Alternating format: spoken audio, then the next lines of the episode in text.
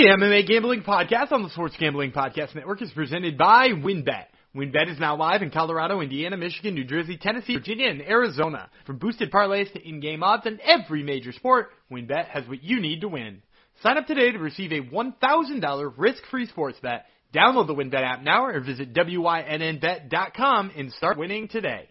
We're also brought to you by Prize Picks. Prize Picks is daily fantasy sports simplified.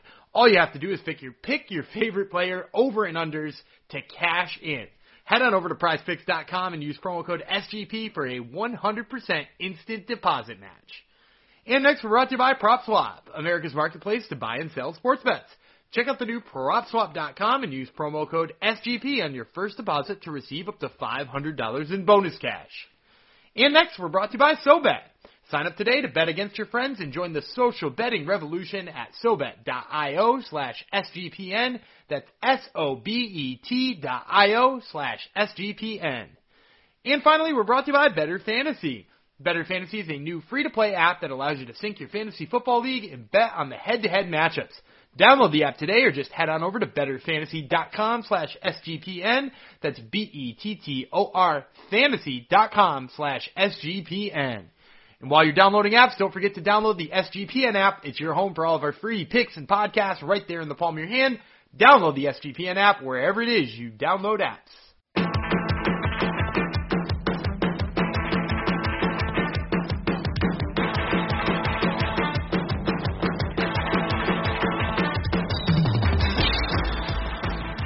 Howdy ho, DeGenerinos, and welcome to the MMA Gambling Podcast on the Sports Gambling Podcast Network. This is episode 96, I think. Is it 96? That, that sounds right. okay, you're not allowed to talk again. 96.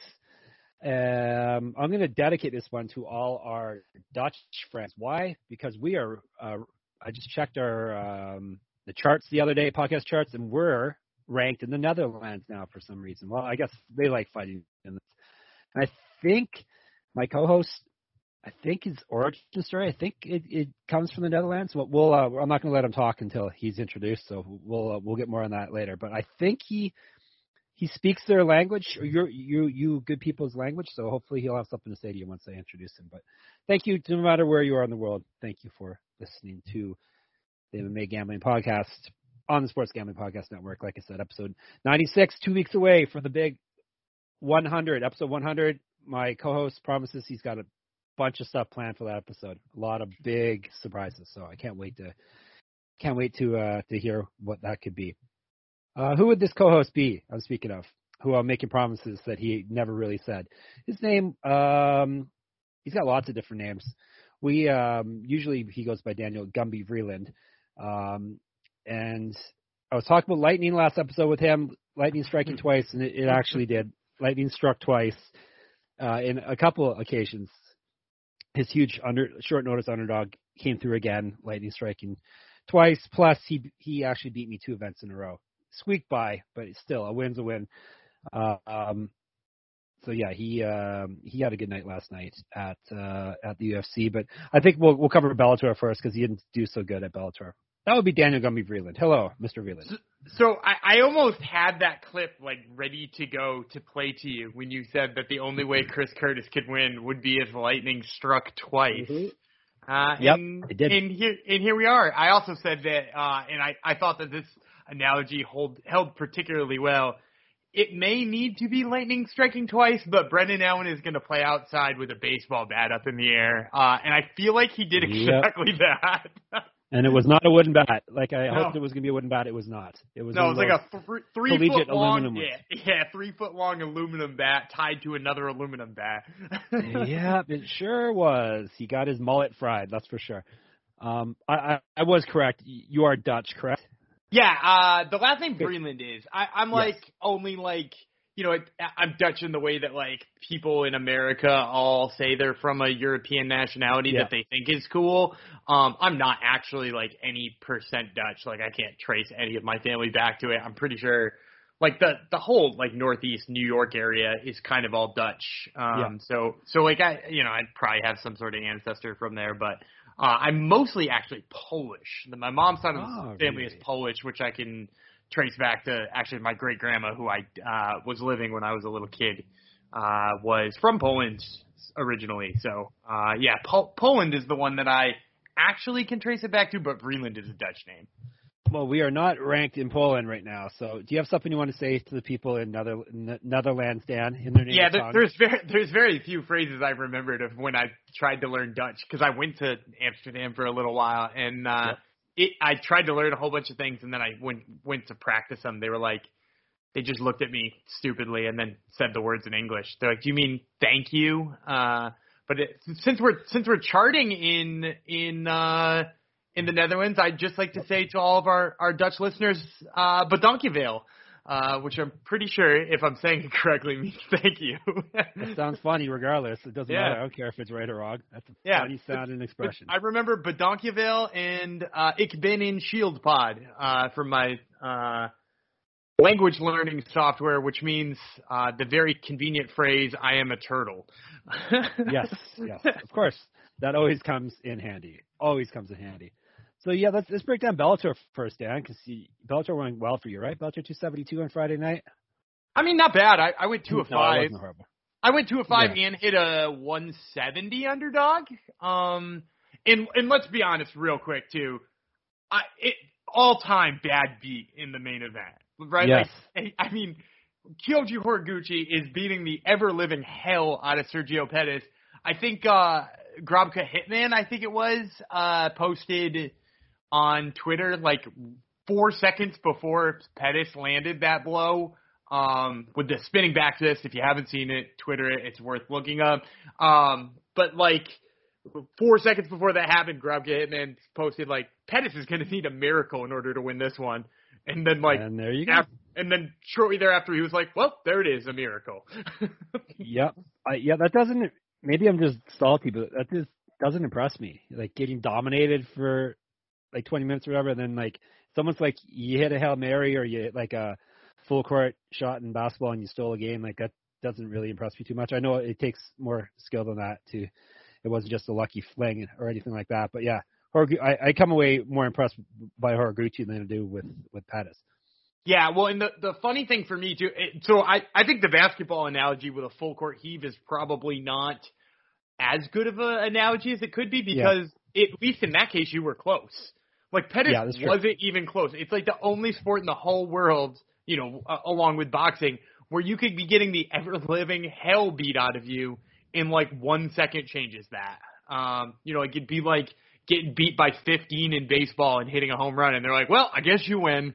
Um, Yep. so, and that's exactly what he did. So, uh, props to him for actually doing it, and props to him for winning. But yeah, you're right. I I don't like Pettis any more than I did before. Um, they're going into a Grand Prix right now in the bantamweight Yep. division where the winner gets the championship. I have to imagine Kyoji Horiguchi goes into that as the favorite to win it, not Pettis. Um, you know, like I, I, if Pettis makes it to the finals against Horiguchi, I expect him to get stomped. Um, but like I'm not even sure I'll pick him to make it to the finals when the bracket comes out, depending on who he's facing off with. So, uh, yeah, ultimately a really bad beat for anybody who had money on Horiguchi, but uh, you know that's sometimes in MMA these things happen.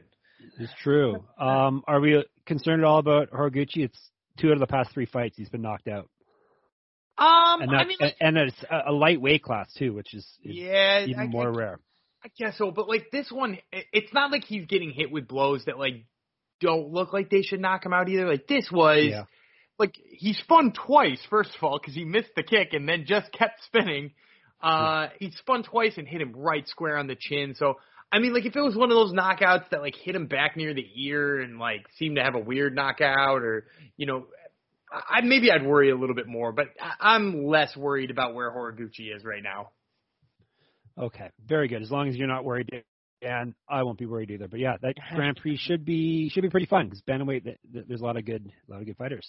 Yeah, it's like one of the old, it's like one of the only times though I think Bellator whiffed a little bit on their tournament format because like th- they've done some 16 guy tournaments and like Yeah. bantamweight they have the bantamweights to go like one one level deeper to like add Yep. one more layer because they had Josh Hill pick up a huge win earlier in the night Mhm. um and look damn good doing it and like they're like, oh well, we'll have to keep it in mind in case we need an alternate, and we're like, really, that guy who just put in that kind of performance over Jared Scoggins is just like we're just gonna like shrug our shoulders and say like, well, maybe we'll just keep us, we'll remember his number. Like, yeah, it seems like a weird move.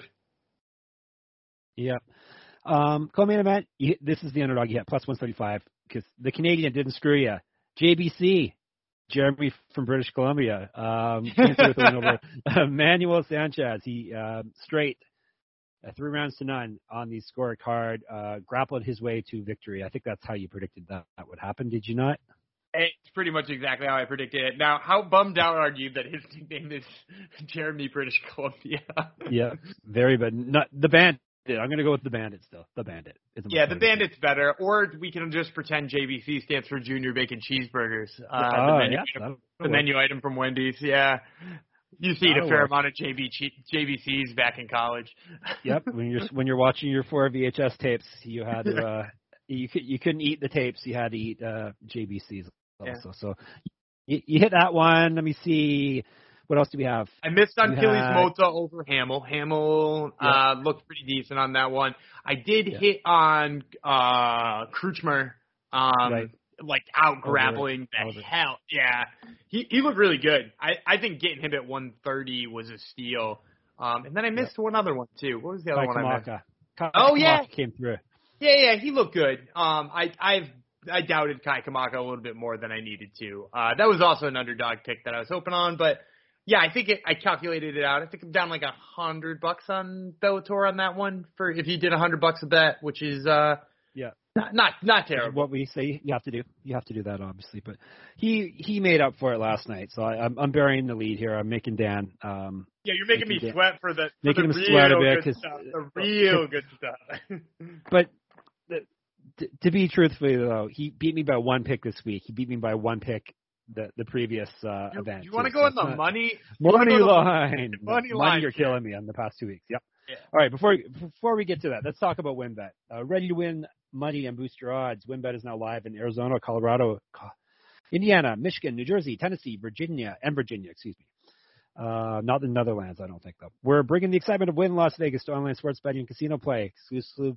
I can't talk. Exclusive is the word. Rewards right at your fingertips. Get in on all your favorite teams players and sports from NFL, NBA, MLB, NHL, golf, MMA, WNBA, college football, and more. Plus, WynnBET has some brand new bonuses we have been telling you about. New users can bet $1 and win $100 in any sport. Plus, you, I'm talking to you, can get up to $1,500. It's a free bet on WynnBET if you make a first deposit of $20 or more. Whatever your first wager is, WynnBET will match it 200%. For example, you bet 100, they'll match, they'll give you $200 free money. Max wager for that for the match is 750 bucks. They will give you 1500. Can't, I always forget your picks. You you had a pick for everyone to put all their free money on. I can't remember what it was though. Again, it was NBA. I'm sure. No, it was. Yeah, it was. So, yeah, it was Thursday. I told you to take Phoenix uh, minus ten and a half over Detroit. They won by eleven. There you so, go. Uh, it's amazing how like how often that happens. Like the bookmakers, line makers know what they're doing. It's wild. They they didn't know what they were doing in that Memphis Oklahoma City game though, uh, yeah. because that was absolutely wild. The the line was not uh, plus seventy two and a half. Surprisingly, no, it was not. All right, what's what's your winner this time for everyone, Dan? Uh, I'll take the Bulls minus four and a half over the Nuggets tomorrow night. Tomorrow night being Monday. Uh, the Bulls are coming off of beating the Brooklyn Nets and yep. uh, and the New York Knicks back to back in New York. Uh, so they, they swept the New York teams uh, in their home locales. So I'm to say they ride that momentum back home, beat the Denver Nuggets, cover the four points. All right, there you go. Great promos. Odds and payouts are happening right now at WynnBET. From booster parlays to live in-game odds in every major sport, we have what you need to win. Ready to play? Sign up today to receive a special offer, risk-free, $1,000 sports bet. Bet big, win bigger with WynnBET. Download the WynnBET app now or visit WYNNBet.com com.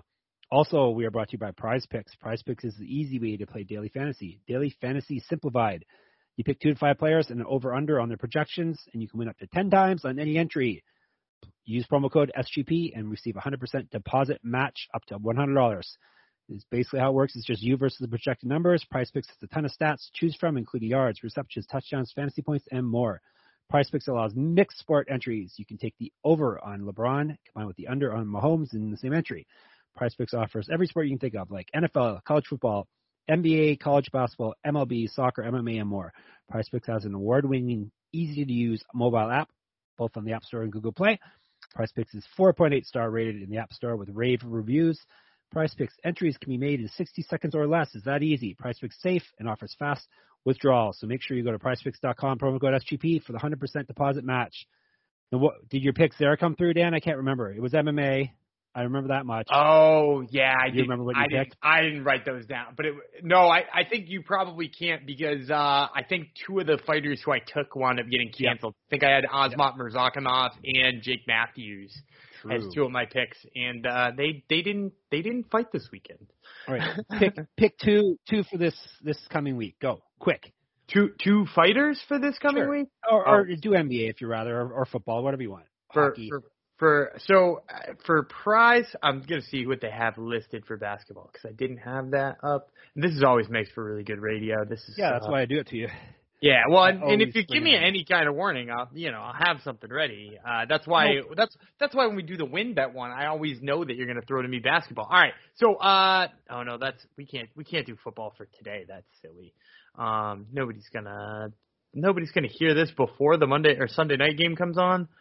They don't appear to have Monday night stuff on here, at least not easily accessible. Well, I'm going to tell you anyway. Tomorrow, take the uh, over on passing yards um, for Mac Jones. I think undoubtedly he gets those. Take the under on rushing yards for whatever Buffalo Bill you can find, uh, whether it's Devin Singletary or whoever it is they they plan on using. Uh, they're not going to run the ball on the Pats, so I'm going to say take the over on Mac Jones passing yards, the under on a running back from the Bills. See, this guy knows every sport, every sport. So, so there's two picks, y'all. All right, he also knows UFC. Obviously, that's why everyone. That's what brought all of you to the dance here. UFC and ESPN. Font versus Aldo went down last night. UFC Vegas 44 is what we also called it. From the Apex, it, was, it seemed to be a rocking Apex. There was like chants and everything. Yeah, we haven't heard that for quite a while. Jamal Hills, I, I'm assuming it has to be his wife or girlfriend. Wow. I, she was up there with, was it Benson Henderson's mom that used to make a lot yes, of noise? yes, yes, yes, yes. So yeah, she was up there in in terms of screaming uh, with with Benson Henderson's mom. So uh, shout out to her for that. Yeah, it, it did seem like it, it had a pretty raucous crowd. Yes, and it was probably raucous in the uh, in the woods in the Vreeland woods also because Dan hit 300. Yes, three underdogs. Count them. Well, technically four underdogs. One of them was uh, was less than even money though, but still. Um, the dogs were barking for Dan, and uh, they came through, and it wasn't just Muggsy barking. The the uh, underdogs came through, uh, especially in the main event where Jose Aldo turned back the clock and base almost skunked Rob Font. Uh, one one judge gave Rob Font one round. Uh, other than that, it was 50-45, 50-45, and then, like I said, the one judge 49-46. Um, yeah, Font looked good for the first what two or three minutes of the fight, and that was pretty much the only time he looked good. I mean, I so I will say this about Rob Font in that performance. Like, I think, I, I think what he did was like very impressive in almost every round. However, he had like it was like such a good example of how MMA should be scored in that the amount of strikes and the amount of jabs and stuff like that doesn't matter if you get beaten by a big blow. You know what I mean? And like in every round, Jose Aldo had the big blow. You know, either Yep. taking him off his feet with a leg kick, landed a big right hand. Like, I mean, like he stunned him multiple times. I think he knocked him down two or three times. Like, man, just an absolute great performance by Jose Aldo. Um, yeah, I, I mean, like, uh, what else could be said? Really? I mean, he was he was insanely good. Yeah, it wasn't really. Uh, I wasn't trying to throw shade on uh, Font necessarily, um, but yeah, he, he he did all he could, and he he brought it to Aldo uh, every chance he could. But yeah, Aldo. I, I don't know if it's really. I guess it changes how I feel about him. I, I still don't think he's gonna uh, win the title or anything like that. But um, yeah, he he showed that he's got a lot left in the tank. I guess. Um, because yeah, that was impressive. I, the only thing that didn't impress me, he seemed like he, he could have he could have pushed more to actually finish the fight two or three times, and instead just um, seemed to settle into grappling and and um, letting Font recover. Like if he if he'd backed off and really poured it on, it seemed like he could have could have stopped Font at least twice, maybe three times. Yeah, I, I think he could, but I also think like the there were fights earlier in the night that were kind of cautionary tales for that too, right? Like, and we could talk. Yep. We're gonna get to those in a second, but like there was a reason not to empty the tank against Rob Font, who is a guy who is, you know, has he's not tons younger than Jose Aldo, but he's got a lot less miles on the tires, and yep. he's just kind of like one of those guys who uh, you know, like gets better as fights go on and is tougher as fights go on. So like I get not like just chasing him to the mat and trying to like pour on as much as you can and like go for broke. Um, especially when you have such good control of where the fight's at. I mean, he did that in the fifth round too, right? He got Rob Font down and he just like, I'm cool to be in side control here because he's not going to get up and knock me out from side control right now. So yeah, like I, I think you're right. I think he could have poured it on a little bit, but man, I, I don't think that that performance needed to be any more impressive than it already was.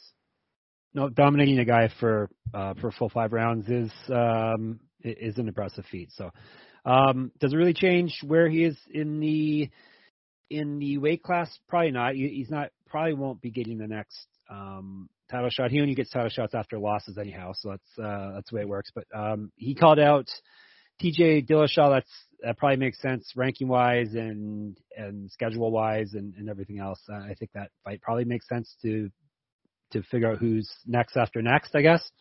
Yeah, so I, I think obviously they have to do the unification bout next, but that that one makes perfect sense to be a number one contender fight. The only thing I could say is that if TJ Dillashaw is trying to wait out and doesn't think he needs another fight, you could see TJ turn that down. But I, I don't know if that's smart on TJ's part. I, I think Aldo uh, I think Aldo comes out looking a lot better doing that to Rob Font than TJ Dillashaw does squeaking out a win over Corey Sandhagen. Um, oh, yes. Regardless, regardless of how you feel about Sandhagen, like if it if it were up to me and uh, you know Aljamain Sterling was not going to be ready uh, next, man, I, I think Aldo may have jumped for that fight with Petr Yan, the rematch with Petr Yan, before I give it to Dillashaw. Like he looked that much better um, in doing so. So yeah, I think him versus Dillashaw is really the only fight that makes sense. Yep, for sure. Um, all right, so Dan hit that one. What did you get for that? Plus one fifteen, I think. Yeah, that that was that was one of your little dogs. You have bigger and, ones coming. And that was and that was one of the ones where you told me that Aldo was old and washed, and there's no way yeah. he could he could handle he, the speed of Rod. He kind of looked at at the starting though. Uh, he, don't you think the starting of the fight he kind of looked at? Yeah, he he he looks slower. Um, but yeah. then like you remember that like yeah, okay, he is a little bit slower, but he does hit like a truck too. Um, yeah. Which yeah, like ultimately was the difference maker here. No doubt. Uh, the main card was not kind to me. It was like I was two and four of the main card. Dan was the opposite, four and two. So I did get the co-main event right, and Dan got it wrong. Rafael Fiziev uh, outstruck his former training partner and friend Brad Riddell. I got minus 120 on that one. He ended up winning via spinning wheel kick um, halfway through the the last round. It was one of those delayed knockouts where Riddell just kind of froze against the cage, and actually Herb Dean actually stopped the fight, which was strange, right? Great stoppage by Herb Dean. Like yeah. I know we I know we rag on him all the time, but like part of ragging on somebody all the time also needs to be giving him credit where credit is due. Uh, yep. Because I, it, Riddell, I, I'm pretty sure, like verbally tapped there. I think that would yeah, be look like, it. like his body language was like, "Oh, I shouldn't be in here anymore." Um, and he seems to like wave. I like watched it back a couple of times. Yeah. I'm like, "Oh, it looks like he's actually asking them to end the fight," which is is wild that that Herb Dean did because usually when somebody looks at even remotely awake, Herb Dean's like, "Oh, he's good." Um, yep. So like, you know, props to him for getting in there and stopping it right away. Props for Fiziev not, you know, doing too much damage in the follow up. Like, yeah, um, altogether. And, and hey, Fiziev looks like the real deal there now too. Um, yeah. You know, he wins a performance bonus, which is worth mentioning. They gave out extra performance bonuses, um, which is really yeah, cool. what was so, with that? Well, yeah, Dana I, wasn't there. Maybe that, maybe that's why, right? yeah, I mean, I, I have some theories about it, which uh, I'll share when we get to talking about fight of the night. But uh, yeah, like I, I think uh, Fiziev is a guy in that division who, like, maybe we need to start talking about him fighting somebody like Tony Ferguson or you know like somebody in that echelon. Um, he he's certainly proven that he can hang with with just about anybody at this point. Yeah, this was not a Sergio Pettis knockout. He was he was pretty pretty much winning that fight. At least on, on my scorecard, he he had that. He was winning I, that fight. I, um, I had him winning both round one and two. Yeah. yeah, I did too. Yeah, but it, it, I was thinking we may have been headed for a split, decision, possibly. It depends how the last round went, I guess. Um, Mhm. But it, it's all for naught now. I'm just checking the, the performance rankings I run on MMA-manifesto.com. I know Fiziev jumped way up after that performance because he finished the guy who was like uh, what four zero, I think he was. Uh, um, I think Fiziev's around top ten now. I can't even find him now. He is a bantamweight, correct? No, lightweight. Lightweight. I, I'm thinking of the main event. He is a lightweight. Okay, yeah, he was at 15, and now he's up in around number eight. He, he ju- yeah, he jumps ahead of Tony Ferguson, the person you just mentioned.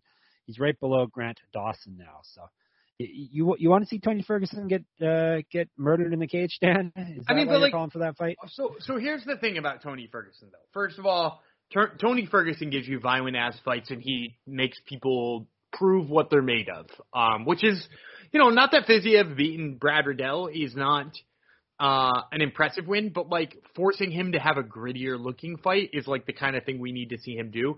And second of all, like Yep. e- everybody has said that about any fantasy matchmaking of Tony Ferguson at this point. They're like, Mhm, yep. Oh, do you just want him to die? Oh, do you just want him to die? Oh, do you want him to just get hit, kicked in the like? He has to fight somebody, or else he's retiring, right? And he's very clearly not retiring. So, like, he's got to fight somebody, and he's currently ranked seven or eight. So, like, he's the perfect type of person for uh you know, I think Fiziev might have been 12 uh, heading into this fight or something like that in the official ranking. So, like, he's the perfect type of person that that guy should be fighting. Yep. Very, very true. Hey, I'm I'm down for it. I'm just I'm just checking because you have sometimes you want people uh, bad things to happen to people. I just wanted to check if Tony Ferguson uh, is on that list or not, but I don't think he is. No, I love Tony Ferguson. There you I, go. I was, All right. I was one of the the couple of like absolutely insane, crazy people who thought he was going to beat Khabib if they actually fought. Um, which I now realize is like one of the most insane opinions in MMA I've ever had. Uh, who Um, knows? Uh, at the time, it- you never know. He, he That's, was that's he's a different person. He's a different person now. Yep, definitely. So um, I got that one wrong. Oh, I got that one right. Excuse me. And next one we both got wrong. Uh, Jimmy Crute. Yikes! This was Dan's lock pick. He lost in the minus 193. So your locks you're 18 and 15 now. You're down almost 500 bucks, Dan. Great job. Great job. But yeah, we did not see Jamal, uh, Jamal Hill. We did not see that coming, did we? Uh, very quick knockout, less than a minute into the fight. Yeah, that was uh I mean bizarre. I, I think it was weird for me because when we broke down this fight, I think I said, you know, Jamal Hill, he hits hard and he he does well. And like I expected Jimmy Crute to come out and shoot a takedown three seconds in. He didn't really do that. Um No. he did look like he wanted one, but then he the punches he's throwing, like get a freeze frame of him getting hit by Jamal Hill here. It's almost like the the uh Todd Duffy Frank Mir knockout. Do you remember that one where Yep. Todd Duffy just threw like windmill punches?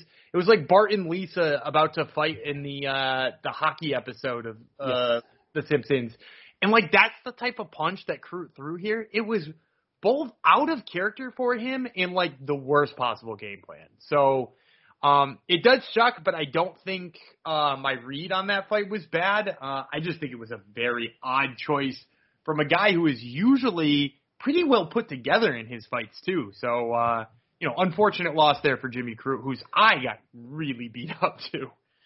Yeah, um, it was a bad night for mullets, pretty much all around. Um, both guys that came in with with beautiful mullets uh, ended up getting knocked out. So that's two straight knockouts, or, or at least two straight stoppages now for Crute. What uh, what do we think about him now? Is he going to have to go back to being a full time fork, forklift driver like he was prior to being signed to the UFC? I don't think I don't think so off- because because I, I think we can just write off that loss to Anthony Smith.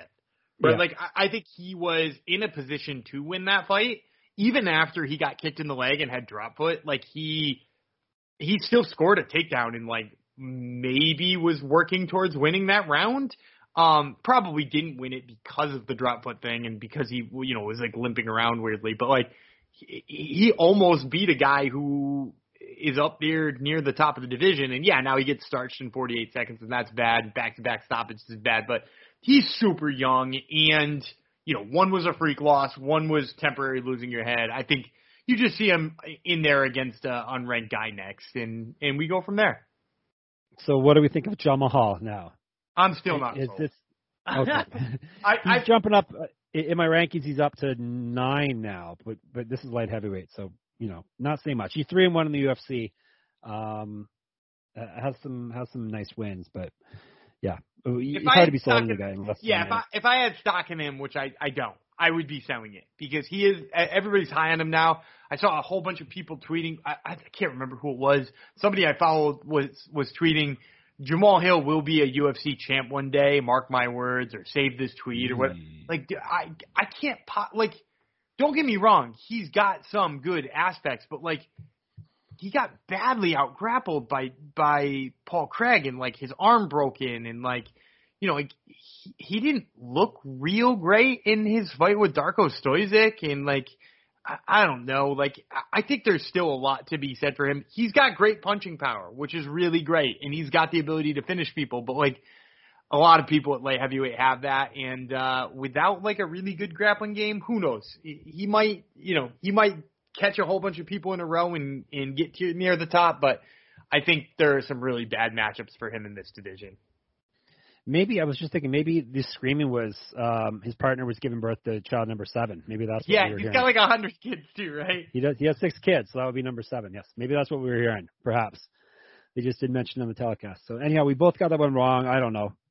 We chalk that up to uh, Bad game plan. a ba- yeah, bad game planning. I got the Rob Font fight wrong because Aldo was better than I chalked them up to be. Uh, you got Riddell. Well, that one was kind of a, a toss up, right? Riddell Fiziev. Yeah, like I, I think that was a coin toss fight, and I took the I took the dog, who it turns out should have been a plus one twenty dog, pretty much right where I got him. Yep. There you go. All right. Next fight. Um, yeah. I love Keith- this fight so much. Clay Guida submitted Leonardo Santos in the second round because referee uh, Keith Peterson had a whole bunch of his cigarette money on uh, on Clay Guida. Apparently, he listened to the last the last um, podcast and was following Gumby's lead here because that fight should have been stopped multiple times in the first round. that's some that's some nonsense, Keith Peterson. It is. I, I, I j- just just to be clear, I'm just joking. I don't know if Keith Peterson bets on fights with cigarette money or any money for that matter. But yes, he yeah that fight should have been stopped multiple times. Correct? yeah, that was a, it was terrible refing, but also it, But hey, It was one of the coolest things I've ever seen since they've started posting live gambling odds. Because Guida comes Yep. into that fight right a plus one. What, what did I get him at? Plus one twenty five 150. dog. Plus one fifty. yeah. So he comes Yeah. in as a plus one fifty dog. Gets the pants beat off of him in round one to the point where if he didn't get that takedown near the end, you'd probably argue it was a 10-8. Um, so like he goes in as a as a 150 underdog, loses the round, maybe 10-8, and when they post the live odds at the beginning of the second round, he's a negative 190 favorite. like Yep. that's how that's how tired Santos looked. They were just like, "Oh man, this dog is about to cash," and like all of the books started protecting themselves, which is so funny to me. Uh, and they probably still lost out a ton. There were so many people who probably got into the live lines on that. Um, but yeah, like Guida w- put in the most quintessential Clay Guida uh, performance I've ever seen. I saw Darren Elkins tweeted like, "Hell yeah, Clay Guida," and I'm like, "Yeah, that is the most appropriate person to be congratulating him on that kind of Right. win because it's it was like it was a Darren Elkins Clay Guida type win in uh yeah it's great to see that he still got it at 40 because my god does he still got it And that's pretty much how you predicted it would happen too. Santos. yeah you tire him out Tire he just paced you you know he was going to tire him out by getting uh, beat to death for the first first round. But uh, no I thought he'd try to wrestle him into the point where Yeah. he was tired Yeah. but like and instead he took punches to his own face until he was Yeah. tired and it was weird. Santos didn't like he wasn't visibly tired, but he just like I don't think he, he looked visibly tired to me, but he just stopped like moving. he stopped Yeah, doing do- anything. he stopped. he his wasn't limbs doing, stopped like- working. he wasn't doing the like big breaths that like people Yeah, see or yeah. hands down that people see or mouth open that people see. It was just like his limbs didn't work anymore. Yeah, he just stopped. He just stopped doing anything. Like it, uh, like So- so immediately here- after when the fight wasn't stopped, he just stopped being. you, somebody unplugged the, somebody unplugged the controller. That's basically what happened. Yes, exactly. Yes, that is exactly what happened. All right, so Dan got a lucky plus 150 there. That Oh, that was a that well that was a well thought out 150. Uh, it happened uh, exactly the way you predicted it, but it shouldn't have happened, is what I'm saying. the next one. Oh boy, exactly the how I predicted one. it as well. Did it happen? Chris Curtis, exactly as I predicted? lightning. he, Brendan Allen, mullet once again. Um, yeah, he seemed to be taking Chris Curtis way too lightly, which I didn't enjoy seeing uh, when the fight started, and he got himself TKO'd in the second round pretty violently. Chris Curtis did it again. Um, yeah, I, but I think Allen just did not take this fight seriously enough, and Curtis got Dan plus 280 and got me a minus 100 bucks. Yeah, uh, I would say a little bit of him not taking him seriously enough, and a little bit of, and I said this on the podcast too. I expect him to have an enormous grappling advantage, and to stupidly not go to it Yes. at the regularity he did, because that's what he did against Punahele Soriano. Since he's moved to Sanford MMA, and I don't want to blame Sanford MMA because later on on the show I'm gonna sing their praises about how they turned a fighter's career around. Uh, at Sanford MMA, I think he's fallen in love with his hands. He's getting coaching from, you know, Henry Hooft or, or whoever, and he's like, oh, I'm a good puncher, which is true, but he's not a better puncher than he is a grappler, and he seems to think he is. So, uh, yeah, like it played out exactly as I thought. He got too comfortable on the feet, and you can't get too comfortable on the feet with Chris Curtis because this bastard is now 2 and 0 with wins over Brendan Allen and Phil Hawes, which is an insane two fight resume. Already in the top. He's number ten in the middleweight my performance middle, middleweight rankings as of now. That's how impressive his two performances were over people with good records that he stopped. So that that that racks you up a lot of points in my rankings. So and he doesn't even look like a middleweight. He should be a welterweight if he like he was much smaller than Brendan Allen in there. Thicker so maybe, when but so when I when I interviewed him, oh god, I wish I could remember exactly when it was. It was before his first fight, um, in the UFC, before he beat Phil Hawes. He said that eventually he thought he would go back to welterweight. Um, Yeah. but it, but when he was fighting Phil Hawes, he said, but you know, like who knows? I could go in there and beat this guy who's basically ranked or close to being ranked. And at the end of the day, if I do that and I look really good and the UFC wants to see me at 85 again, I'll stay at 85. And it seems like after seeing him win at 85, seeing him win at 85 again, he seems now open to the idea that he might just stay there. Um, and I'm not sure that it's such a bad idea. Like there are, there are dudes in the, the UFC's top 15 right now that I think I would pick Chris Curtis over. You know, like, yeah, it's a much much easier weight class. The welterweight is one of those stacked ones. like I, I'm gonna give you, a- no. I'm gonna give you a couple of names and like tell me w- would you would you possibly pick Chris Curtis? Would you at least have to think about it? Um, Kelvin Gastelum. Yeah, of course. I- You- I you would- I, I, I would consider it for sure because you would get a good number on that too. Yeah, Brad Tavares. Yes, definitely. Yeah, Kevin Holland. Mm, it's hard because Holland is so big and long, but Yeah, yeah, that that's that's a tough one. Chris, Chris um, Weidman. But of course, I'm going to pick against Chris Weidman. Chris Weidman Chris is going to get knocked Chris out. Weid- so so I just read you Yep. four names that are that are between 10 and 15 in the rankings, and like Yep. I'd pick him to beat a lot of those dudes. Um, you know, I might not pick him to beat guys like, you know, Jack Hermansson or Sean Strickland or Paulo Costa Right. yet, but like, who knows what he does with a, you know, a win over Kelvin Gastelum or something like that. A month ago, he wasn't in the UFC. Basically, Yeah. well, his first his first fight was uh, a month minus a day. It was November the sixth was his first fight on short notice. So basically, a month ago, he was not even employed by Yeah. this by this organization. Now he's got He- two highlight wins and two bonuses. He got another 50 50k. Yep. So He- that's also his, that's also his sixth win this year. He fought Yeah, six right, times in six and oh. 2021 with Yep. five KOs, which is just, it's an absurd resume for a year. so all uh, we had a run of uh, bonuses there. Fiziev, Hill, Guida, Curtis all got 50 50k uh, bonuses for all of their finishes there. And um, yeah, I had a like I said a very bad run here. Um, I got all three of those wrong. Uh, the next one, I, this is the, the, the opener of the uh, main card. Dan and I both got right. Alex Morono, minus 240, uh, beat Mickey Gall. Pretty much, it was exactly the fight went down exactly the way we expected. Morono won uh, three rounds to done on all scorecards, and he basically outstruck Mickey Gall as we expected. Yeah, nothing really to say here other than nope. uh, like Mickey Gall should have shot a couple more takedowns, even if they didn't work. It seemed yep. like he didn't know how to get the entry, uh, and then um, he instead of just like forcing an entry or two or seeing what he could get done, he just like abandoned it and boxed with him, and that was man, that is not going to work. Yeah, Morono is borderline top 15, I, I think, at least according to my in my rankings. He's he's uh, putting together a nice little run here.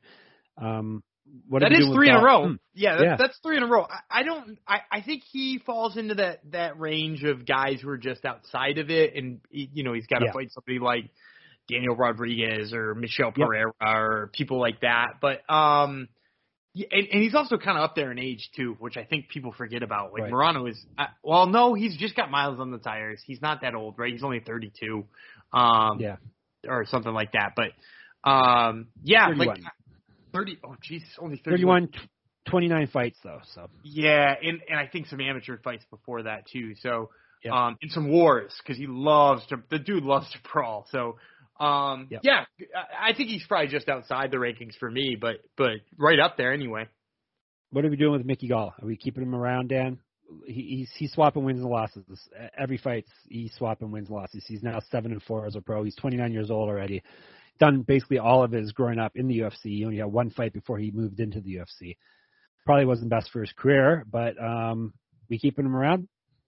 I think so. Um, yeah. You know, like so he wins his first three fights against three guys who were all, you know, Mike Jackson, CM Punk, and Sage Northcutt. Um, and and from there, he's basically been beating people who he can out grapple and yep. not beating people he can't. Right? Like he he beat Jordan Williams because he could out grapple him. He couldn't out grapple Mike Perry, whose takedown defense is sometimes underrated. He could out grapple George Sullivan, but he couldn't out grapple Diego Sanchez or Randy Brown or like.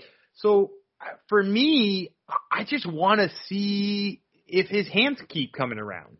Um, if things need to progress and I don't know necessarily that I'm ready to write him off after you know a loss to to Alex Morono, who's now won you know like you said a slew of fights in a row. He and he's not not against you know bums either. He knocked out Donald Cerrone, so yeah, I'm not ready to write off Mickey Gall and to, to send him out to pasture yet. But I do think they have to keep putting him in there with guys who will make him work for his grappling. Because if you just put him in there with like the worst grapplers, he's of course going to beat him, and then you're going to answer no questions. So like, answer the question: Can he grapple Morono? No. Okay, what's right behind that? Yep. Yep. Yep. All right. So that's the main card. I went two and four. Dan went four and two, and made. Uh, man, see how much you made just off the main card. Main card, you made. You made 386 bucks and 67 cents off the main card. Not too good, shabby. It's a good main card, especially for only getting 67% right. Exactly. Fantastic. All right, let's tell you about Prop Swap. We're brought to you by Prop Swap, America's marketplace to buy and sell sports bets. If you're not using Prop Swap, then you're missing out. Prop Swap is America's number one app to buy and sell sports bets. You find the best odds in the country because you're buying directly from other bettors. Use promo code SGP on your first deposit in Prop Swap. We'll double it up to $500. Double cash means double the odds. If you love sports betting, you need to be using Prop Swap. Sellers across the country list their sports bets for sale, and thousands of buyers visit PropSwap every day to find the best odds on futures, props, and parlays. The average prop swapper makes $500 a month just buying and selling sports bets on PropSwap. Get started today by going to PropSwap.com or download the PropSwap app. PropSwap is where America buys and sells sports bets. We are also brought to you by Bettor Fantasy. Bettor Fantasy is the new free-to-play app that lets you sync your fantasy football league and bet on the matchups. You can cash out for gift cards when your bets hit and even help raise money for charity along the way. They're a brand new company looking to grow their early adopter community with the Slick app, and that's very fun to use. One of the reasons we love using it is they also offer profit betting. So if you're in a state that hasn't legalized gambling yet, you can get in on some prop bets on Bettor Fantasy. Plus, they just added a cool bonus. If you can get your entire league to join Bettor Fantasy, they'll give the league a $150 gift card to get a sick ass trophy from TrophySmack.com. It's a totally free to play app. Download today on your iPhone or Android. Check them out. BettorFantasy.com slash SGPN. That's B-E-T-T-O-R fantasy.com slash SGPN.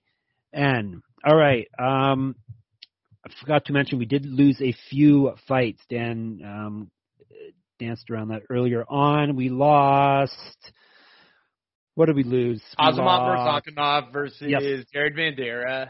Uh, yeah, which- because which- Vanderaa wasn't physically cleared. Like how how Yeah. did they figure I'm- that out? Like the day before the fight. It's not like he had to cut weight either. He was super fat on the scales. Well, he, so here's the thing though, is that he may have had to cut weight. Um, Oh, yeah, he okay, did weigh, maybe. He did weigh 265, and you're right. He he is a he is a chunky guy, right? He is a He is a hashtag chunky chunky guy. So I- I think part of the issue there may be that like he had to cut the weight and he wasn't able to well. Um, there could have been something wrong with with you know like especially when you're that big if you're doing a weight cut. I, you know, I, I can imagine something going wrong with kidneys or or something like that. So he wasn't medically cleared. He could also just gotten an ID or something like that stupidly, and they they caught him on it, um, Yep. like right after weigh-ins. So that one got canceled, and then we also lost um, Jeremiah Wells. One of his cornermen tested positive for COVID. Um, not his head coach, uh, which Right. I his head coach was um, very forward about stating. Uh, not his head coach, and that his so his fight with Jake Matthews was pulled. I'm kind of hoping they just stick that at the apex on the last card of the year. Uh, You know, because as, as long as Jeremiah Wells obviously doesn't wind up with COVID, because man, that would suck for Jake Matthews to fly all this way, uh, Right. not not get a fight in. So hopefully they can just do something where he stays in Vegas for a couple weeks and we get to see that fight after all. Uh, yeah, Matthews was my lock pick, by the way, so I didn't have a lock pick come through this week. Um, I'd rather just see uh, Razakanov uh, fight at his proper weight class, light Yeah. heavyweight. So hopefully they'll just do that next for him, and hopefully soon. Um, all right, so we we ended up doing all the work for 15 fights. I did all the writing for 15 fights, all the research, and we ended up only having 13 come through. So on to the prelims. Uh, Dusko Todorovic, TKO to Maki Pitolo, four and a half, 434 into the first round. I got I was way off in this one. Uh, Todorovic looked way better than Pitolo, so my lone or one of my lone underdog picks did not come through. Dance, of course, came through. He had Dusko. Yeah, I, to me, Pitolo's just like, man, I never, again, I, I don't think I ever call for people's job, or I try not to be, but like, it's pretty wild that Maki Pitolo still has a job in the UFC, Yeah. and I know he's like fun. I, I'm sure he doesn't like- anymore. well, you say that though, but like, Impa Kasanganay got fired before him and beat the hell out of him.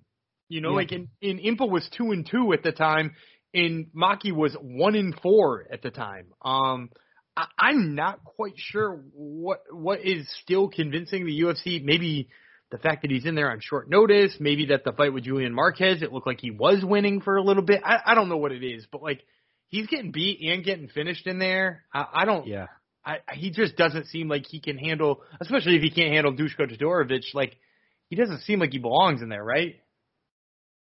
Yeah, no, exactly. He's he's given he's been given more than enough chance to prove that he's been in there, and he's not exactly fighting the the elite, the upper echelon of the weight class. So yeah, um, he to the bin with Maki Pitolo. I'm sorry to say. Um, plus, like because I got it wrong, so I'm not happy with that. So flyweights, Manel Kape or Cape, I guess he just goes by. Is it? Were they calling him Cape last night? I think it's Kate. I think Yeah. it's Kate. it shouldn't be, but regardless, I, I, I've decided it's Jamahal and it's uh, Kape. Um, Zhalgas Zhumagulov started off pretty good. I'm like, uh oh, he, he was putting it on Manel Kape, but then he actually Manel Kape showed why everyone's so high on him and um, lightning quick punches to get the TKO win at four minutes into the first round. We both hit this one minus 240, but yeah, uh, Cape he's uh, it seems like he's starting to get his legs under him in the UFC, and he's he's uh, found his rhythm. Yeah, I'm gonna toot my own horn on this one too. I I pretty much predicted exactly the reason why this would fight this fight would happen this way. Is that Manel has a problem with being overly complacent and overly passive, and I said Zhumagulov isn't going to let him be passive, uh, and it's going to be the worst thing that Zhumagulov could do is that like just force Cape to fight some violent fight because he's so damn good at that. So yeah, uh, I think Zhalgas just brought Cape into his own or Cap or damn it, how are we? However we're saying it. See, I got. I think I've said it. doing I think I've said it three different ways on this show already. So uh, we'll, we'll go for four maybe. Um, Manel, uh, just you know, he, I really do believe he's like a top five flyweight when he fights the way he ought to fight. Um, and I think we saw it a little bit here. Um, I'm pumped to see him fight again. He definitely belongs in the flyweight rankings now. Um, and this this performance really showed it. Yep, one of those um, not super stacked weight classes, so he definitely can can uh, jump up the rankings very quickly. Hey, I, I the next pick I actually got right and you got wrong. You didn't just do so good in the prelims, Dan. So luckily, you don't host a podcast where you make picks in the prelims, right? Because that would be pretty bad, Yeah, that would be kind of embarrassing. Especially if if uh, people screwed you over again. You had to do the show by yourself. Yeah, week. no, I did.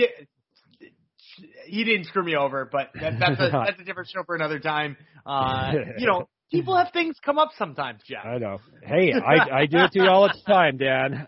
Don't you know it? It always seems to be Dan's on the other end of it. But anyhow, um, welterweights: Bryan Barberena, Darian Weeks. Weeks was game, but uh, Barberena got going, made it into a ugly bad bam type of fight, and won two rounds, two one. Yeah, it was a veteran win for Bryan Barberena. Yes. Yep, Yep, that was, was it- on, and I got it. and that's pretty much all the only thing to say about it. And I was thinking Weeks' athleticism would play up high enough to to score some dog money there, and it just did not. So uh I'm really excited to see him on a full camp, though. I I think Yeah. he's he's definitely very promising. Yeah, it was that, that was a tough matchup, uh, fighting a, a dog that will bring it to you the whole the whole fight, and you didn't have a training camp. So, um, all right, uh, I got the next one right. I had a nice little streak here. I, I got actually got three three fights in a row, and two of them Dad didn't get. Uh, Cheyanne Vlismas looked very good against Mallory Martin, minus 190. Hit that, pick. She won 30, 27, 29, 28, 29, 28. Basically was picking apart Martin on the feet and had rock solid takedown defense. Wouldn't let Martin get her wrestling or grappling going uh, whatsoever. So I don't. Uh, I I think you you said you wanted to talk about uh, bonuses. This one one fight of the night, which I don't get. I would have had at least a couple other fights ahead of this one. Yeah, well, it- here's the the thing that I wanted to talk about with that too is that like I'm always in on giving a bonus to people lower down on the card Right. who seemingly wouldn't get the bonus, right? Like if there's a big knockout, like I, we're going to talk about Vince Morales in a second, and I didn't pick him to win. I'm a little bummed he didn't get a performance bonus, and not that Clay Guida didn't deserve one, but man, fifty thousand to Vince Morales is a lot different than what fifty thousand is to Clay Guida. Um, so like He's a I carpenter kinda, for crying out loud. He doesn't need yeah, he, yeah, yeah. He's he's he also has his own like chartered fishing company. Do you know this? It's Yeah, called yes, I did know that. Yeah. Grills and Thrills, I believe, um, where he like he like takes you and a member of Team Alpha Male out on a fishing trip, so you get to like go fishing with like Oh, wouldn't you love that, Dan? me and. Uh, I, hey, you know, You I know- know I I know I hate on Team Alpha Male quite a bit, but next week, uh, if you're listening to the Top Turtle MMA podcast, which should be out in a couple of days, uh, there may or may not be an interview with me and a member of Team Alpha Male. So, uh, Whoa. yeah, Did you air your grievances, Dan? I didn't because he's actually Mm-hmm. one of the few. I, I mean, like I can just spoil it. I I spoke with Josh Emmett this week. He's one of the few Team Alpha Male guys I'm like a fan of. Um, although Clay Guida's a Team Alpha Male ma- guy Yeah, now. they're- So They're picking up some weird. It, it's it's strange. Like yeah, 'cause um, isn't Elkins there too? I, yeah, it, it's always and then they have, they have a bunch of Asian Asian Song fighters Yadong, there, or at least a few Song now. Fights Yeah. out of there now. It's it's a real random group of fighters, but hey, they seem to be doing okay again. So yeah. yeah, so um, so you think Vlismas uh, and Martin got the bonus because they need the money? I don't know, no, but, but okay, so yeah, here's let's get back to the actual point. Uh, other than that, I hate Alpha Male. Um, th- I like when people early on the fight card get it, but tell Right, me yeah. in what world was that a more fun fight to watch than William Knight versus Alonzo Menifield, Yep. which was Or- fucking yeah. chaos? Or, Or Fiziev versus Riddell, Or or even the main event. Main event was was I mean, the, yeah, and, and again. I, I probably wouldn't pick the main event just because, No. like, although doesn't need the money at this point, right? And Font Yeah. doesn't probably doesn't need the money, but like, Yeah, I, I mean, I guess Bays versus Martin was right up there, but man, William, that I mean, I would give fight of the night just to the first round of William Knight versus Yeah. Alonzo Menifield, which was Yeah. silly. Um, So th- thoughts on Vlismas? You are you sold on her now? Because that was a very good performance. Two I- two I- good performances in a row. I am more sold on her than I was before. It seems like the uh, changing of camps is working really well for her. For whatever reason, she did not jive well with Fortis. It seemed like it wasn't playing well to her because that's where she was originally, I believe, down with yeah. where her. I, I don't want to say ex-husband or separated husband or estranged husband or whatever. Um, that's where she was when she seemingly was with JP Base. Um, and now she's up at uh, Extreme Couture with is it Danny Davis, the boxing coach there? Um, and it seems like it's really doing wonders for her boxing. Now, she looked great. you know, you mentioned she stuffed Mallory Martin a bunch of times. She did, but Mallory Martin really took a long time to get to her takedowns. Like she didn't shoot early, which I thought was very dumb. It also made it so that like Vlismas like established her range and made it really hard to shoot that takedown. Whereas if she shot it right away while Vlismas was starting to find her range, like I think she might have had more success. So I'm going to chalk a little bit of to it to bad game planning of Mallory Martin, but also I will say I I am coming around on Vlismas. I do think she is her boxing is going to hold up in that division. It'll just be a question of like if you pair her with like a Kanako Murata or a um a Virna Jandiroba, like can she stuff their takedowns? Can she stuff the takedowns of like the grapplers? Um, but if she can, yeah, like her boxing definitely looks like it holds up. Yeah, she's only only 26 too, so Sky could still be the limit for her. Um, so yeah, I hit that one. So Mary Vlismus to me, right, Dan? Say say that one more time. I said I hit minus 190 on her, so Mary Vlismus to me. Yeah, ah. It- it's an early, early. It's an early Vlismus present. yes, it is. Uh, All right. Anyhow, boy, thanks, thanks for really. it was such a bad that. pun. I didn't even pick up on it. Yeah, you're like, excuse me, can you repeat that? That's always that's well, the well, we were also just talking about her marital status, and you said That's Mary Vlismus, and I was like, That's true. "What, what are you What are you suggesting?" like that's worse than like you not laughing is you making me repeat it. What was that again? uh, the next fight was fun. We got robbed in this one. You think we got robbed? William Knight won 29-28 across the board against Lonzo Menifield. I thought we had that one in the bag. So I did too, to the point where I didn't even stay in my living room to watch the decision. I got up uh to go get something in the other room and because I just assumed it was there and when I got back they were interviewing William Knight and it shocked me. And what did you go get, Dan? We have to know. What did you go get? I, went I went and got my crying child in the other room. Um, Ah, what a what a father. yeah, it wasn't it wasn't as exciting as you thought it was gonna be. What, what Um. What what were they crying about? Um, I can't remember this time. They don't like Bass at the current moment, so maybe really, my kids my kids have always loved Bass. So Uh, he he did like two weeks ago. Um, Ah, yeah, fickle. it- He's yeah, fickle. it it changes. So uh, I will say this: as I thought about it more, so my gut reaction was Menifield won that fight. Clearly, won the second and third round, and I walked away. As I forced myself to think about it more and more and more and more, there is really a really good argument for William Knight winning that fight because he he obviously wins the first round, right? Nobody argues he won Yep. the first round. He obviously lost the second round. Again, nobody Right. argues with that. The difference between all of the media members on MMA Decision and the judges was all of the judges gave that last round to William Knight. All of the media members gave it to to Alonzo Menifield, but Yeah. the more I think about it with the criteria, like Menifield didn't have anything more than control, right? Like, did he do any Right. damage in that third round? But what did Knight? I guess Knight did a little He, bit. he landed. He landed those three or four bombs right at the end, right? Yeah. And like, not flush, uh, but enough to get a reaction and to get Menifield backing up. But under the criteria, if you say, okay, who was the more effective grappler in that round? Neither of them. Neither of them grappled effectively at all. Which of them was a more effective striker in that round? A hundred percent William Knight, right? Um, and at the end of the day, you don't even consider octagon control or aggression until you go over those first two criteria, and there's no winner.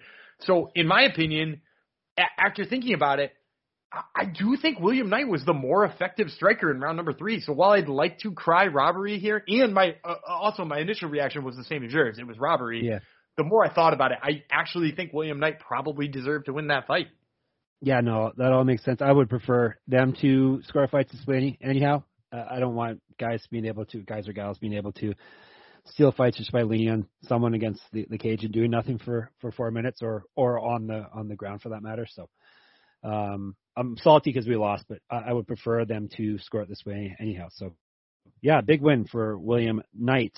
Um, we, we whiffed on that one. Um, how do we whiff on that one? We thought Knight was going to screw up and Menifield was going to make him pay for it. That, that's that's what you sold me on, Dan. And he did screw up. Yeah. And Menifield did to an extent make him pay for it, but just not enough. No. Um, the crucifix he got at the end was the end of the first round. He got the crucifix, or the, some part of the second round. Thought he was going to get work done there, and then William Knight stood up because he can do that. yeah, Derek Derrick Lewis style. Um, we got Claudio Puelles, right? Minus 109. That was a slight underdog. He submitted Chris Gruetzemacher Kneebar uh, late in the third round. That that was impressive. Yeah, and he becomes only the first person ever in UFC history to hit two knee bars in their UFC really? career. Yeah, 'cause he he uh the the first one was like a I don't know if you remember, it was his first win in the UFC. He had just come off the Ultimate Fighter, and he hit a wild, like, come from behind knee bar with like two and a half minutes left on Felipe Silva. Um, after getting the light, you know, zapped out of him for two straight rounds, he like hail mary knee bar. This was like deliberately set up. If you if you do jujitsu and you you're like you know well versed in leg locks, and you are watching this fight, you're like, oh, he's gonna knee bar him. What's Gruetzemacher doing? Wait, he's just letting him knee bar him. What is he doing? And then he knee barred him. Uh, Yep. It was really dumb. And fucking Bisping was even at cage side yelling at Gruetzemacher to get up. Yep. Yep. He told him to get out of there multiple times, right? Um, that that was a fight he was yelling, get out of there. Yes. Yeah, it was. Um, no, was that the fight he kept Yeah, yelling? that was the one where he was Okay, like, "Hey, get out of there! Yes. Get yes. get out of there!" And then he didn't, and he got submitted. Yeah.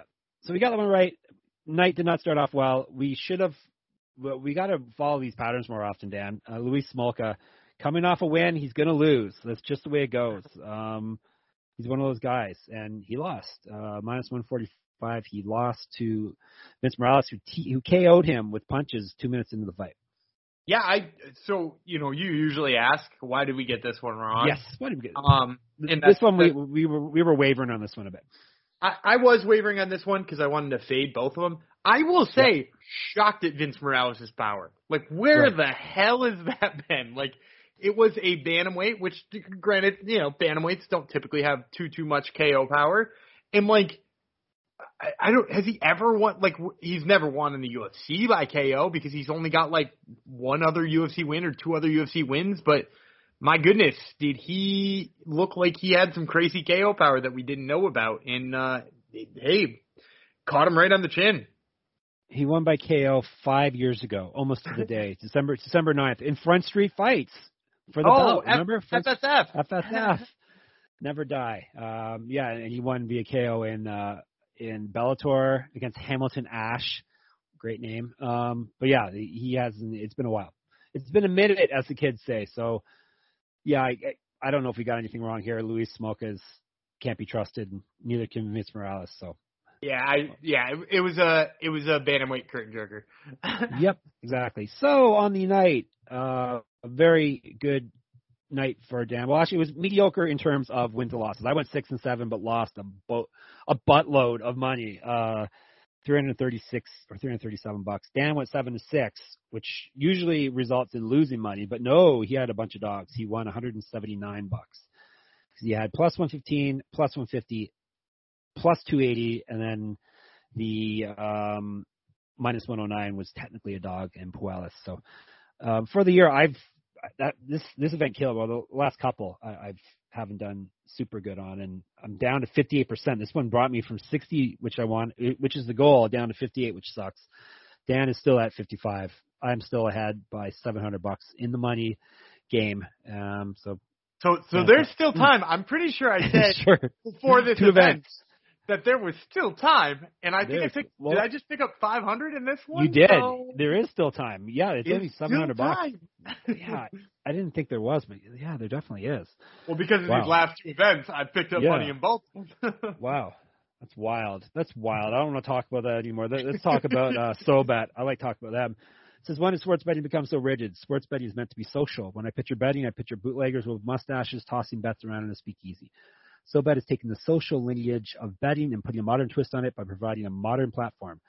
SoBet is changing the game with their new product. Head over to SoBet.io and create an account to see for yourself. Through their fully functioning and free web application, you can access a demo of their app, which will launch next fall. The app includes consensus lines from Vegas, a feed of what other people are betting on, and the ability to send friendly wagers to anyone you know via text, QR codes, and links, among other methods. No money is transacted on the app and is purely competitive. Next time you're with your friends watching sports, turn dial up a notch. Go to SoBet.io and see who can hit the most ridiculous bets. Users have the ability to place bets off Vegas odds or generate a bet by changing any metric they want, as long as somebody's on the other side to accept. Let's get back to the roots of betting with SoBet. Go to SoBet.io slash SGPN. That's S-O-B-E-T.io slash SGPN today to join the revolution. Uh, don't forget, also forget about prize picks. Dan gave you some picks, which I already forgot because I didn't pay attention, but whatever Dan says, you know, just rewind and listen. Um, make make sure you head over to PrizePicks.com, get signed up today, get 100% deposit bonus using promo code SGP, and follow Dan's picks. And if you haven't already, download the SGPN app. We are now live in the App Store and Google Play. The app gives you easy access to all our picks, podcasts, any deals that we have, news articles, everything is right there. And toss us an app review too. Be a buddy. All right. That's it for the picks we what do we have coming up? We have UFC. We have a big one actually. UFC 269 is coming up this weekend. So that's what next episode will be will be um, zeroing in on. Have you seen the poster? Masvidal still on the poster, and it does not look like Masvidal. That's a very strange picture of him. Oh yeah, he's like, like very he's very clean cut. Although yes. if you just let Juliana Pena's hair be a little longer, it would look like his, and then then it would look better. Yeah, that's, that, that, that's what it is. We lost that fight, but we still got a pretty good fight card. Uh, Charles Oliveira, the new champ, versus Dustin Poirier for the lightweight belt. Amanda Nunes, the GOAT, putting your bantamweight belt on the line against Juliana Pena. Um, we got Geoff Neal, who's is he still in jail or has he been sprung out by now? I believe he's been sprung out, but that is that makes that pick weird, right? Yes, that's like yeah. Jeremy. Uh, that's like what's his face? Jeremy Stephens when uh, he was arrested the the week of the uh, fight, and uh, Dana White kept claiming he was gonna he's gonna fight regardless. But and you're yeah, like, Jeff, should should should this affect him? Is it bad yeah. if I think it won't? yeah, Geoff Neal him, so that's what he got arrested for. So obviously he's training hard, right? Um, so he's fighting Santiago Ponzinibbio as of now. Kai Kara France versus Cody Gar- Garbrandt finally is going to flyweight. I saw a picture of him. He's very, very uh, thin right now. Uh, yeah, people love talking about people love talking about how he looks. yes, Raulian Paiva, Hollian, it's Hollian, Dan, even though it's an R. It's Pava, right? Or Paiva, yeah, Paiva. Paiva. He's fighting Sugar Sean O'Malley, so that's always fun. Josh Emmett's back, as Dan mentioned, versus Dan Ige. That's another good fight. Dominick Cruz versus Pedro Munhoz. So we're what already seven fights deep, we're, and we're we're still talking bangers. Augusto Sakai versus Tai Tuivasa. That's that's also a good fight. That's eight straight. Uh, then we got the Beverly Hills Ninjas coming up next. uh, so maybe we'll skip that one. But um, then we got Erin Blanchfield versus Miranda Maverick on the prelims. Um, Alex Perez versus Matt Schnell. Ryan Hall versus Darrick Minner. This is a killer fight card. Gillian Robertson's opening, starting things off. This is a damn good fight card, Dan. Yeah, and you haven't even gotten around to saying the name Randy Costa, who is nonstop Randy entertainment. Costa. Yeah, right. or Kelly, uh, or Andre Andre Muniz either. Like yes. uh, who, who yeah boy who submitted Jacare. Like he's fighting is, yeah boy. He is fighting your boy. this is a this is one heck of a fight card. Yeah, very very good. And there's probably a couple of places where I can pick up about 400 or 500 bucks on you if I need to. you think so? Yeah. Uh, oh yeah. Is, is, there some? I, I haven't looked at the numbers. Is there some big odds here that you um, like? I, I I haven't looked at the numbers either. I know there's one line that I really like um very extensively that I think you'll be on the other side of um okay. almost almost positively plus we've already uh spoiled a pick in this on this fight card that uh I said I was going to take uh, the underdog, and you said you were going to take the favorite. So unless you uh, changed your mind and back out, uh, I've got an underdog there that I think is going to hit, and you're going to miss on. So Oh yes, yes, I remember now. Yes. Yeah, you're- yeah, yeah. Women's You- flyweight fight. Yes. yeah, you, you're going to take Miranda Maverick. I'm going to take Erin Blanchfield, and despite the fact that I really like Miranda Maverick, uh, yeah, I'm going to win some plus money there too. So yeah, there, there's there's opportunities here for me to to pick up a whole bunch of money on you. It's good because everybody's Team Gumby still, uh, despite. It's because me- when you hit plus 280 underdogs, or actually plus 240 back to back weeks, 240 or better, because I hit Shayilan too, in, in when you Yep. took uh, Sean Soriano. um, Oh, took Sean Soriano. He's on five. Um, so yeah, I mean that's why you're Team Gumby. You Yeah, know, you you, that's you want the you want the big you want the big uh, underdog money. That's where all the Yep. fun is. Yeah, yeah, it doesn't matter if you lose eh, over the long haul. It's just you know you you get the adrenaline rush of, of hitting big big plus two eighty dogs. So, all right, so anyhow, this will be a fun fight card regardless of whether we have similar picks or not. Um, that will be Wednesday's show. Let's put this one to bed. Uh, follow us on Twitter if you could. Jeff Fox writer. He is Gumby Vreeland. Uh, join up the SGPN Slack channel. It's always lots of fun in there. Um, there's channels for everything, including fights. So get in on that. Um, and read our stuff, sportsgamblingpodcast.com and MMA-manifesto.com and subscribe to the MMA Gambling Podcast feed so you can get us in your ear holes the second I I post the podcast rather than waiting for it to go out on the SGPN feed. That is it. And this is the time of the show where I let Dan say goodbye and he always screws it up. So here we go, Dan. Say goodbye to the people. I'm Daniel Gumby Vreeland. He is Juicy J Jeff Fox, and we will catch you on Wednesday.